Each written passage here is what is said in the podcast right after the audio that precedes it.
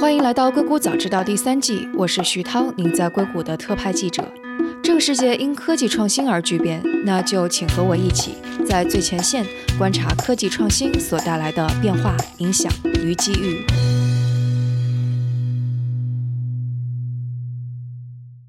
嗨，大家好，我是徐涛，《硅谷早知道》的主播。哎，大家好，我是 Lily，是创业内幕的主理人。那今天我们可能是一次《硅谷早知道》跟创业内幕的联合节目。对，这个是我们两档啊，这个横跨中美的创业节目首次在一起做一次这个联合发布哈。然后我们希望在里面能够探讨一些跟硅谷和美国都相关的一些创业话题，也算是响应了一下我们的听众的要求。对对对，我们知道创业内幕有一个粉丝群哈，然后有一次呢，听友在里面讨论说还有什么播客可以推荐，然后就有好多听友跟我说说我们想呃听一听那个徐涛的那档节目，说据说很不错。哎，我说我刚好认识徐涛，说这次他正好那个从硅谷出差回来到北京啊。所以，我们两个人有机会就坐下来跟大家呃一起来分享一期呃我们对于这个市场的观察和洞见。嗯，对，其实我跟丽丽上一次见面也是不久前春天的时候，在硅谷，当时丽丽在硅谷也考察了一圈，也采访了一些硅谷当地的创业企业。所以，其实我觉得这里边的观察应该还是挺有趣的。呃，要不我们先来说一下丽丽，你这一次在硅谷，我们先从 VC 开始说起吧。你会觉得中国和美国的 VC 会有发生一些变化吗？因为我们知道现在其实经济也出处于一个比较微妙的时期。对，哎，有意思的是啊，就是我觉得 VC 作为创投市场春江水暖鸭先知啊，我们其实都知道这个变化，但是我们自己的本身投资行为并没有特别大的这个，因为国际和政治变化有什么变动。相反来讲呢，可能本土化会更强一点，因为像 GGV 这种跨中美的基金，或者我们现在就定位说我们是跨全球的基金嘛。那呃，原来我们一个项目，比如中国和美国，我们可能要一个大会上讨论。那现在呢，这种经济情况下和政治策略的这种呃风云诡谲的变化。就我们会更强调本土化，就中国来做中国的决策，美国做美国的决策，新加坡做新加坡的决策。你会看到整个 VC 行业，就是其他的玩家在里这里边有收缩的这种状况吗？收缩的话，实际上没有，但是更多的我观察到的是，嗯，大家在投资上相反，从物理的这个投资路径上变得更宽了。就是原来很多基金呢只投中美，或者说这两个全球最大的经济体，那现在呢，因为这种。经济情况的这种变化，哈，随着中国这个公司也不断的去出海，所以我们现在在物理上已经拓展到了像新加坡，呃，以新加坡为中心的东南亚市场，马来啊、印尼啊、泰国，然后越南，其实都有很多这个创业的机会。就我们说的出海是吗？对，嗯，跟前几年比会有放缓吗？呃，节奏没有放缓，但是投资标的会有一些变化。就过去这几年嘛，就是我们的整个商业模式在中国来讲，都是一个有一点点跑偏吧。在我看起来，就是公司呢，其实进入了一个我创造一个 idea，然后有了这个 idea 之后，我就疯狂的去拿钱，拿了钱之后我再讲故事啊，然后再迅速的做增长、做数据啊，甚至就是有一些创业公司还已经都有了自己的这个投资基金了。到一定规模之后，我们再合纵连横，它是一个玩法。就是这个东西对很多过去的创业者来讲，其实是呃我们讲叫疯狂增长或者叫野蛮增长的年代。但是在现在的经济情况下，其实我们明显看到，可能我们都意识到，就是过去四十年中国的这种高速经济增长，必然是已经要放缓了。你说已经到了完全是开始要放缓的，要放缓的阶段了。就我反正我个人的感受是这样哈，就是经济原来那种一路高歌的状态，现在肯定是变成了在一个阶段上不断的进行这种波动型的这种变化了。那在这种情况下呢，对公公司来讲，其实他要做的就讲故事已经不 work 了。就是 VC 呢，可能不太会去买他一个故事，更多的你要练内功、练团队，你要真正的把一个商业模式做扎实。那在这种情况下呢，伴随着呃创业公司的这种和环境的变化，其实 VC 它的投资更多的也愿意在已有的项目上进行加码。像今年我们其实投资并没有任何变化，速度也没有放缓，但是我们对于自己老的既有的 portfolio 的这种追加会更多。所以你就说天使轮或者 A 轮早期轮的就根本就不会很挑战了，很挑战，就起码我们也会投也会看啊，但是我们可能。更愿意的去验证一些已经有一些这个数据和可观察的一些公司，嗯，对我们来讲更安全。嗯哼，嗯，这样听起来就很像是那个美国两千年泡沫之后的这个阶段 啊。那么对 VC 来讲，今年就是明显是一个小年。那其实，在小年里，我们要做的更多的就是你要更多去研究这个行业，更多的在已有的这个市场里再来深耕。所以，这个对于呃 VC 来讲，它也是一个挑战。嗯，哎，美国的 VC 现在你看到的情况呢，是跟中国这边情况一样吗？还是其实他们的步调还是比较稳健的？美国 VC 情况恐怕我得问问你，因 为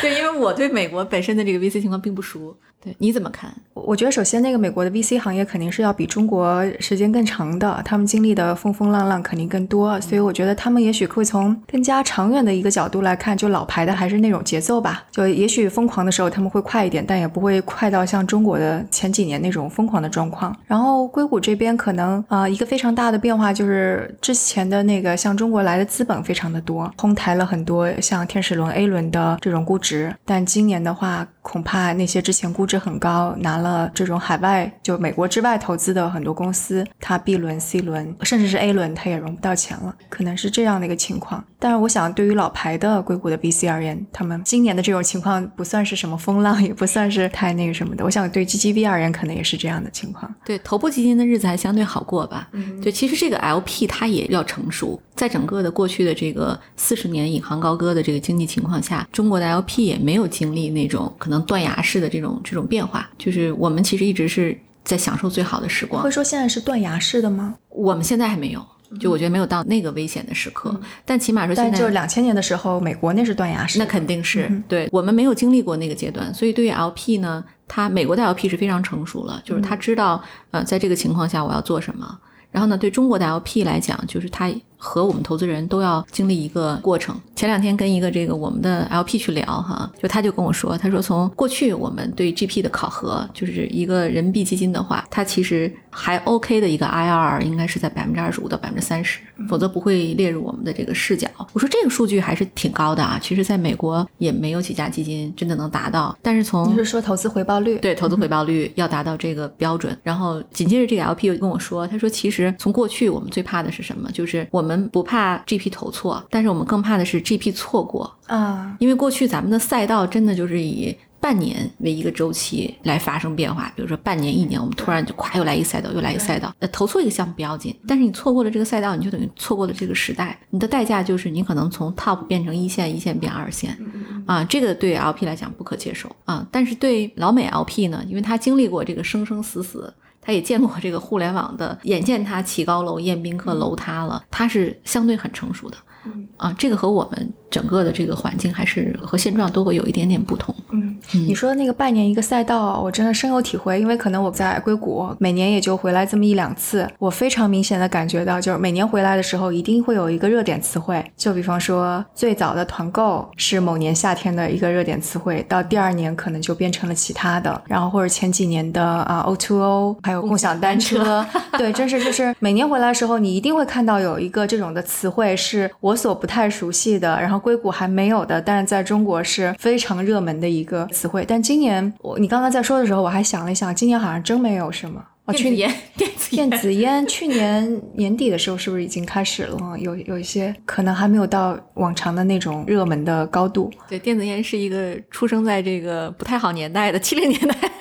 或者是灾荒年代的这么一个一个商业模式，呃，我们姑且不论它的这个呃是不是一个成立的这个经济体或者经济模型啊，但是就是说它现在其实就不会有人去砸钱砸风口，这个模型在中国就已经不成立了。起码我个人判断，就五年内我们不可能再出现像过去一窝蜂的在哪个赛道上疯狂就是投进几百亿美金啊。就这样的情况，大家会更加理性的去看这种项目。那么对公司来讲，你面临的挑战是什么？就是你原来可能我就造概念，概念如果有人造起来了，那我我再顺着这波概念里走，也许也能够存活下来。但是在现在呢，就是你的团队能力、运营能力，然后你要面临的这种技术迭代的能力，是不是够强？那真的就是内功。你内功不够硬，光有概念已经完全玩不转了。嗯，当你在说往里砸钱的时候，我在想美国的模式，因为在美国你也看到像 Uber 这样的，它现在也是大量的就后期的钱几亿或者独角兽这种啊，我们说 mega round 那种投入进去。但是我在想，这跟中国的有什么不一样？我想可能美国不一样的地方是在于，美国投资人是看到之前像微软、Google 这样的公司上市之后，它还有十倍或者说那个更加高速的成长，然后这一部分的回报是在哪儿？的，所以相当于是他在 Uber 这样的公司上市之前，他就把回报拿到自己的兜里去了，然后使得他再上市的时候，其实就已经没什么增长空间了，是这样的一个概念。那中国可能就是也没有经过这种慢慢成长的，他只是说我赶紧要压住一个头部市场，然后积极的寻求退出的这样的一种投资形式吧。对，这有意思就是啊，中国的项目就是在过去五年，我经常遇到这种项目，就是你问他说你怎么盈利，他说我没想好，我不知道，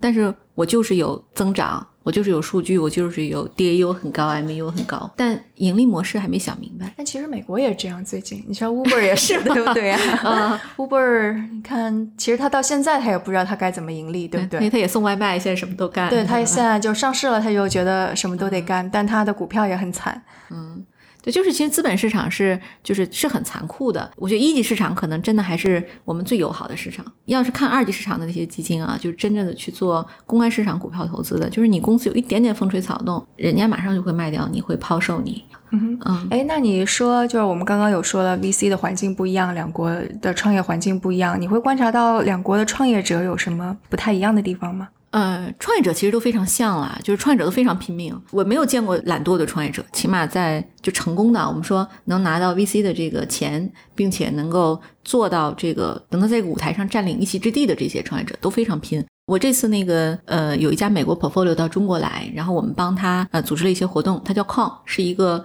开源的公司，然后我就发现这个 CEO 他其实在中国没什么业务，因为他没有特别多的那个客户在这边。可是他一直在开会，就是他跟我们前面做一个 meet up，前面有个 opening，结束之后他马上就在电话会上去跟美国同事开会去了。然后呢，等做 panel 时候再回来，一个 panel 结束的告诉我，Lily，我们接下来还想跟这个厂子里的谁谁谁再细细的聊一聊，你能不能帮我问问他是不是有兴趣跟我们聊？什么就是特别特别努力。嗯，就这个是跟我们想象的哈，这个美国人还是有 work life balance 的，可能对大多数这个。美国人民来讲，他们还是包括欧洲人，可能都还强调说工作生活要分开。但对创业者来讲，全世界都一样，他们都是在用最大的努力去博取那个赢的机会啊，这个倒没有什么区别。但是我相反观察呢，是从。过去五年来，我们其实很多中国的这个创业公司啊，都去美国取经和学习，就以至于我们甚至产生了一个在美国的一个商业模式，就是带着中国创业者去美国参观。对，是，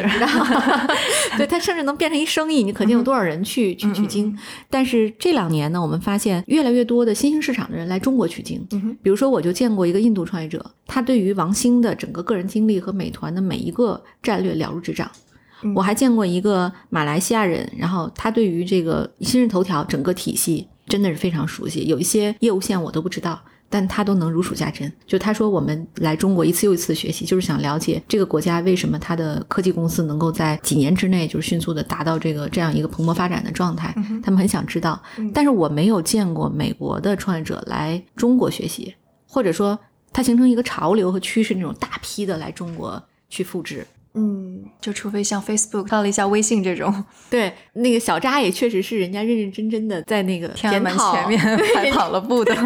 而且人家也检讨说我们其实错过没有去研究微信，这个是他们的一个那个损失和错误。但其实没有几个大公司的人认为说他们应该去向中国学习。嗯，我觉得也跟他们所处的，就比方说美国是一个非常成熟的市场，而且就是互联网又是一个没有边界的，就像 Google、Facebook 能够起来，他们只要有网络效应，在美国做好了，那基本上零成本或者是几乎是零成本的，可以复制到欧洲市场或者其他英语国家，它其实不需要像中国那么重运营。但我想，就我们之前也讨论过，就说为什么东南亚会更加愿意学习中国，是因为中国真的是经历了非常快速的这种成长，所以什么样的社会形态都有，然后什么样的用户的场景也有，所以当你复制的时候，你就会有各种各样的场景可以去复制到东南亚。所以我想，这可能也是一个原因吧。对，我觉得这个美国人民啊，这个他的整个商业生态里，他其实做老大做惯了。对，其实是这样，是吧？嗯哼对，就是他，你跟他说中国这事儿的时候，他就觉得这有什么好学的呢？啊，反正你们人口多呀，你们基数大，你们生意就是好做呀。他就是有很多固定的一些想法，mindset，就是他无论对错。当然，这个中国人民呢，这个历来都是一个善于学习的民族哈。其实过去我们叫抄袭或者叫复制，但我认为这个不单纯是这样一个生态，我们在这中间产生了大量的创新，不单单是一个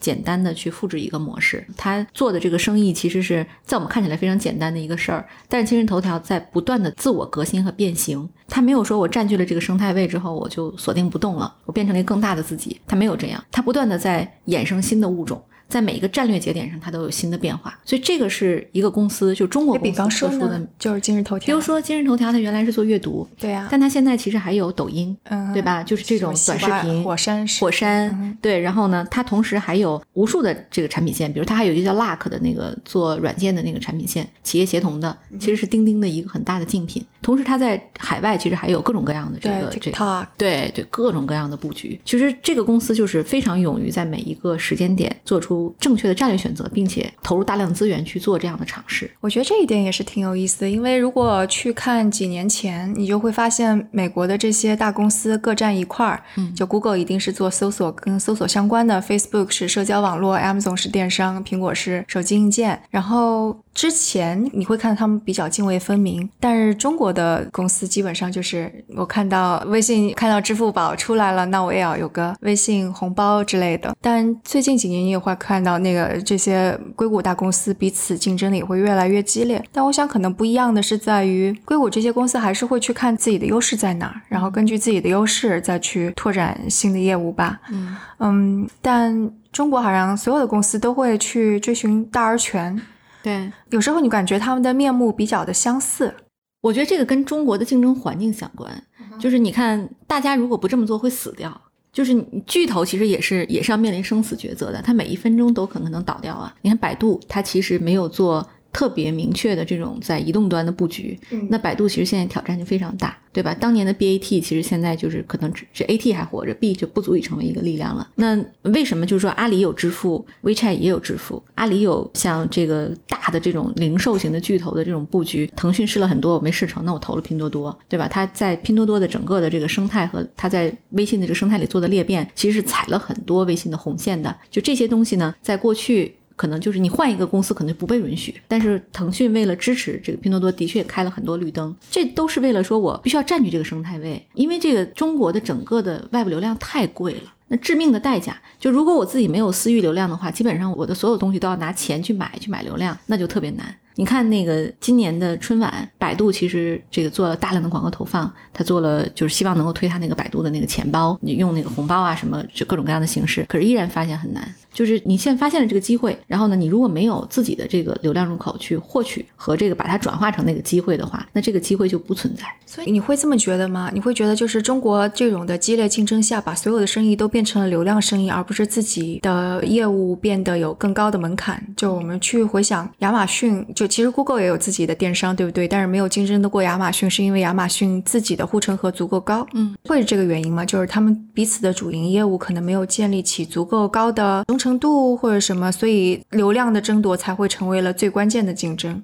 嗯，我觉得不是，我觉得恰好是因为大家什么都想试一试，就是呃，我先布局占一个坑，我这个坑占下来之后，怎么再去变革？它其实是一个变形的过程，它是也是要演化的。那你看抖音还做电商呢，对吧？它那个广告里还植入就是什么各种产品，它也会有那种，你现在玩抖音的话，你玩一玩底下会刷出一个那种产品采购的链接，难道就说它就一定能打败天猫吗？或者说他一定在这个点上，他就会被或者不会被天猫打败吗？我觉得这里边都有很多的可探讨的这个空间。但起码说，当我有流量之后，我可以做各种试验，这个试验它都是一个积极创新的态度，这我不认为它是有什么不好。恰好是给了中国人民更多的选择。我没有说不好，但是我就是在想，就比方说竞争的点就不一样了。就比方说，像如果是所有的生意都是流量生意的话，那尽可能的自己用，无论是像拼多多这样的去面向，当然下沉市场也没有什么不对啦，可能就是策略方面的选择就不一样了。比方说，当你像今日头条，它可以有不同的选择。就比方说，它如果为了争夺流量，那它可能选择的是说啊，我更加纵容内容工厂一点，就即使有内容工厂，我也去放任它，因为流量对我更重要。但如果今日头条选择的是说，嗯，我觉得用户忠诚度、用户对我的品牌更认同的话，那他可能就会说，啊，内容工厂这件事情对我是不好的。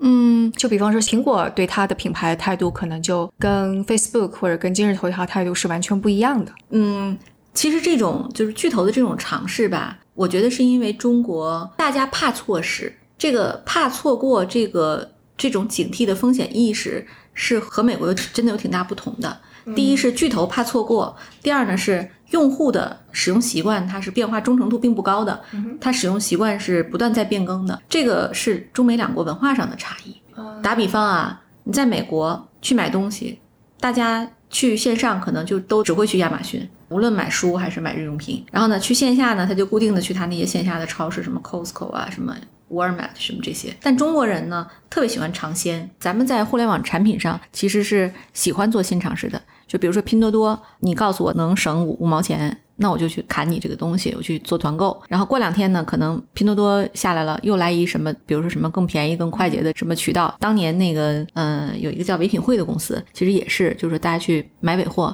这个它更便宜，大家可能一窝蜂又上那个，它的变化会非常快。这个东西不是说巨头想做或者不想做这种流量的变现的选择，而是网民会倒逼你做这样的决定。哦，对你这么一说，我就觉得，就可能我们得去观察中美两国消费者他的那个，就比方说他的中产阶级跟下沉市场的比例是多少。那如果说我们中国的大学生的比例才百分之五，那可能你也能够算出，就比方说中产或者更精英的部分，其实它是一个倒三角形，就相对比较小，但是下沉市场是非常大的。所以这就使得，如果一个巨头要成长为巨头的话，你必须服务这群人，所以价格、流量是否吸引眼球就会成为关键。的东西，但在美国的话，可能中产阶级就当然现在稍微有些变化，因为像 Trump 的 红脖子支持者也很多。但在美国的话，中产阶级还是非常稳定的，它可能是一个纺锥型的。所以，如果它要成为一个巨头的话，它就必须去有好的品牌，就看起来能够让人心理上就觉得值得尊敬的公司。所以，像苹果呀，或者是 Google 这样的公司，就会更加令人尊敬一些。是，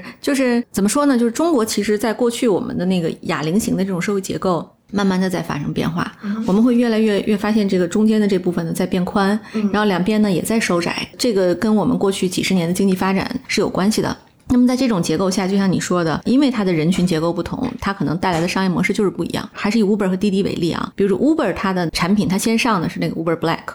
然后呢再往下，它会被老百姓或者普通用户来设计不同的这种产品，它优先服务的是商务人群，但是。滴滴呢，最早它切入的时候是出租车，然后呢，接着是那种就是像普通快车模式，然后呢，才慢慢衍生出了叫专车、豪华车什么各种各样的形态。它是从下往上升级的。对，就中国的消费者其实对价格更加敏感一些。对，然后美国消费者呢，可能对服务质量这个要求会更高吧。对，当然就是我觉得这个在美国做什么创业都不容易，这个跟中国的创业环境差距非常大。如果我在旧金山的时候哈，去了那个美国的那个亚马逊的那个 Amazon Go，然后我还挺。带着这个膜拜的心去看了一下，然后，哎，我觉得其实没有什么体验让我觉得酷到那么不同啊，但是确实也挺好玩的，就是因为它没有任何购物的感觉，拿完就走了啊，到门口一结账就走出来了。这个模式在中国呢，要想去推广，其实它的这个难度，我觉得可能比亚马逊在美国要小得多。哎，其实不是那个去年或者前年，其实这一轮无人售货也热了一阵子，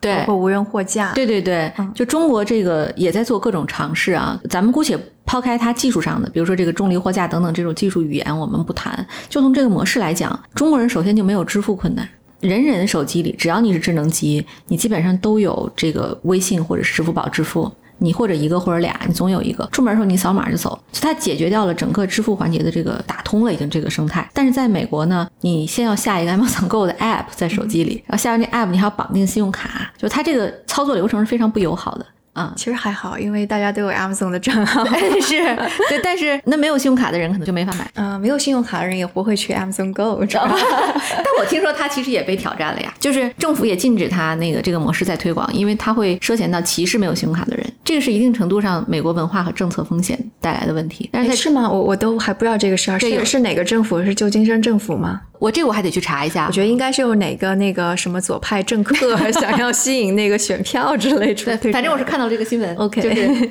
但是在中国呢，基本上我们首先这一类的绝对政治正确的东西，在中国其实是相对较少的。就我们在商业环境里啊，大多数时候我们还是，如果你有这些工具，那我就拿来用。然后这些工具呢，方便了我们的购物，其实我给他缴一点过桥费就好了。对我，我真的觉得中国的支付实在是比美国先进了太多了。是对，支付其实就是一个基础设施的建设。是。是对，在美国主要是大银行啊，还有银行卡这个习惯已经根深蒂固了。是，但其实这个美国的巨头也意识到了这种差距。你看 Facebook 最近出的那个虚拟货币哈，Libra，对 Libra 的它的这个白皮书里其实已经有暗含了它的野心，就它是希望能够成为一种代币的形式。对，其实我们当时看的时候，就很多人也都提到了说，哎，这不就是就像 QQ 币一样吗？或者是其实就是想要实现像微信这样子的支付而已。是，它跟其他的虚拟货币一个最大的不同就是它其实是一个稳定货币，对吧？它和法币直接相关，所以呢，这其实就意味着真的就是跟 Q 币一样，这个例子特别好，而且以这些经济并不发达的小国，就是先做切入，然后到大国呢，就像中国或者是像一些日本这样的经济体，我们再去做合作，其实这个非常容易有可能打开这个局面。嗯啊，我觉得这个 Facebook 做了一件有可能改变美国现在创业生态的一件事儿，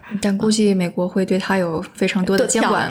对，因为现在 Facebook 的名声实在太坏了，是吧？我很想知道啊，美国普通民众手中他们的智能手机里排名前五的 App 应该是哪五个呢？如果我没记错的，几乎都是 Facebook 的 或者 Google 的吧，就肯定是有那个 Facebook、呃 Messenger、Instagram，呃，差不多就像是我们的 WeChat 跟支付宝的一样的存在。然后 Google Search 应该 Google Google Search 应该肯定有，Amazon 应该会有，嗯，对，差不多是这些。美国人买东西都只用 Amazon 吗？其实，如果你去看具体的市场份额，Amazon 在所有的呃零售业，它占的百分比应该是没有超过百分之五十的。就如果从这个数字来看，你会看到，其实其实美国还有大量的线下的这样的商店，就比方 Costco，你刚刚提到的，还有 Walmart 沃尔玛，还有塔吉特，其实很多人还是去那里购物的。但是如果提到线上购物呢，亚马逊是绝对的龙头位置，就像淘宝的位置是一样的。嗯，徐涛，我这次去美国的时候，我还有一个深刻的感受啊，就是美国的成功的创业者，华人创业者是越来越多了。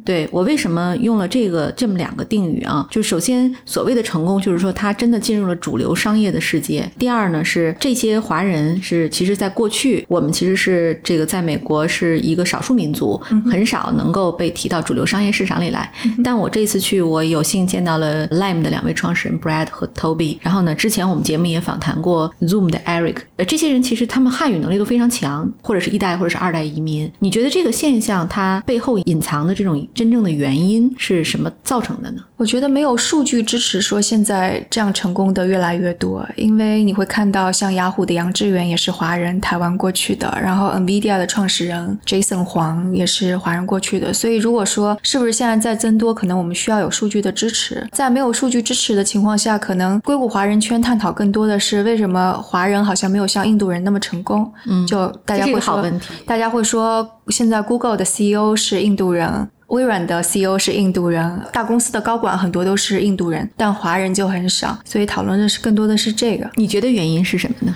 就有人会说印度人他天生的有英文的优势，因为但凡是在印度读书的精英，他们一般都有受英文的教育，所以到美国这里就能够实现完全无缝的切换，而且印度人的表达能力非常的强，所以啊、很经常华人工程师会开玩笑的去说，就是啊，中国工程师就光是在那个埋头做事儿，等到做 presentation 的时候，印度人就直接去把功劳全都给抢了。但另外一方面，侧面可能我想这也是跟中国的教育有关系。中国教育都是说你闷头干事儿就好了，然后并不要求你多强的去说的能力，多强的去沟通的能力啊、你怎么把你的 idea 更加好的传递出去？我觉得这可能都是有关系的。但是像 Eric 这个案例的时候，我又觉得。其实这个可能真的就是每个个人是不一样的。像 Eric，我也听了那个 Hans 采访 Eric，他是英文也有着，就是中文也有着嗯强烈口音，因为也有一些口音的人，但这并不影响他成为一个非常优秀的领导者。所以我觉得，其实中国人可能也许要突破一个观念上一些东西，就比方说，我的确是能够把一个项目做得很好，我是一个非常优秀的 engineer，但是我要相信，我也同样也能够成为一个非常好的管理的人。口音这些绝对不会成为我的问题。我觉得这个可能是还是蛮重要的。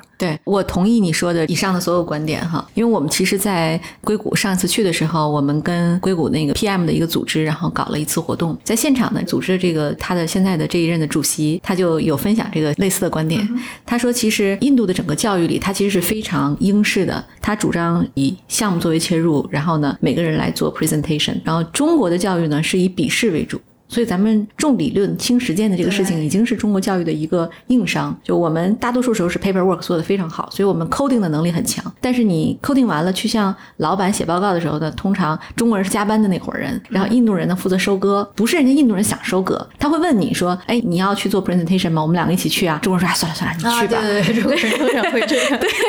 说你看这个发邮件的这个印度人呢，他会 CC 给这个人，然后同时他会非常礼貌的说，这个项目其实是我们一起做的，但是大家不会记记住他，大家会只会记住发邮件的那个人。他不会记住 CC 列表里可能有三十个人、二十个人，所以这个是咱们在教育上的确是需要改进的地方。这个也是我们探讨了几十年，但可能任重而道远的对于中国的所有教育者的一个挑战。对，所以我会觉得现在一个非常大的转机是，你会看到越来越多华人的小孩在美国受教育，他们非常的自信，知道自己要什么，他们的英语语言能力也很好，他们表达能力也非常好。所以我就觉得这一批人当中，应该就比方说你说 Line Bike 的两位创始人也是这样的背景，所以我觉得当这这批人出来创业，他的成功的可能性可能就要比之前的创一代会要成功可能性更高一些。对对对，就是其实我们现在在硅谷和那个旧金山活跃的华人，基本上也都是父母在国内实现了资本积累，然后孩子到国外去，他们名校学习，然后呢在当地有自己的社交圈，也很懂中美两国的文化，这样的人才是非常稀缺。现在的中国的孩子越来越像 global citizen。但就是比方说，因为你也观察到说，越来越多的在呃美国受教育的回到中国的市场上，就海归嘛，然后进行创业，会不会有发现他们其实更加不太懂中国的本土，然后在竞争的时候更加没有狼性，会有这种感觉吗？嗯，看他什么时候出国，这个有关系。如果说这个孩子他就是高中就走了，或者是有的更早，初中就走了，他回来确实是会对中国的文化有一点不理解。但是那个他有美国视角，其实我们要帮助他的是找一个在中国的大公司有见证过这个大公司成长，或者是参与过这个过程的人去做他的联合创始人。两个人在一起，一个有技术，一个有视角，然后呢，一个懂运营，那他们两个可能或者是两个三个人，他们就有可能产生非常好的化学反应。这个我觉得还是一个并不难解决的问题。但是你要是让一个在美国可能上大学或者是 master 才去的人再回来，他的概率就高很多很多。他一个人都懂。基本上你不需要帮找 partner，或者找一 partner 跟他类似的，俩人无非是把技术上互补一下，然后他只要扎下心干，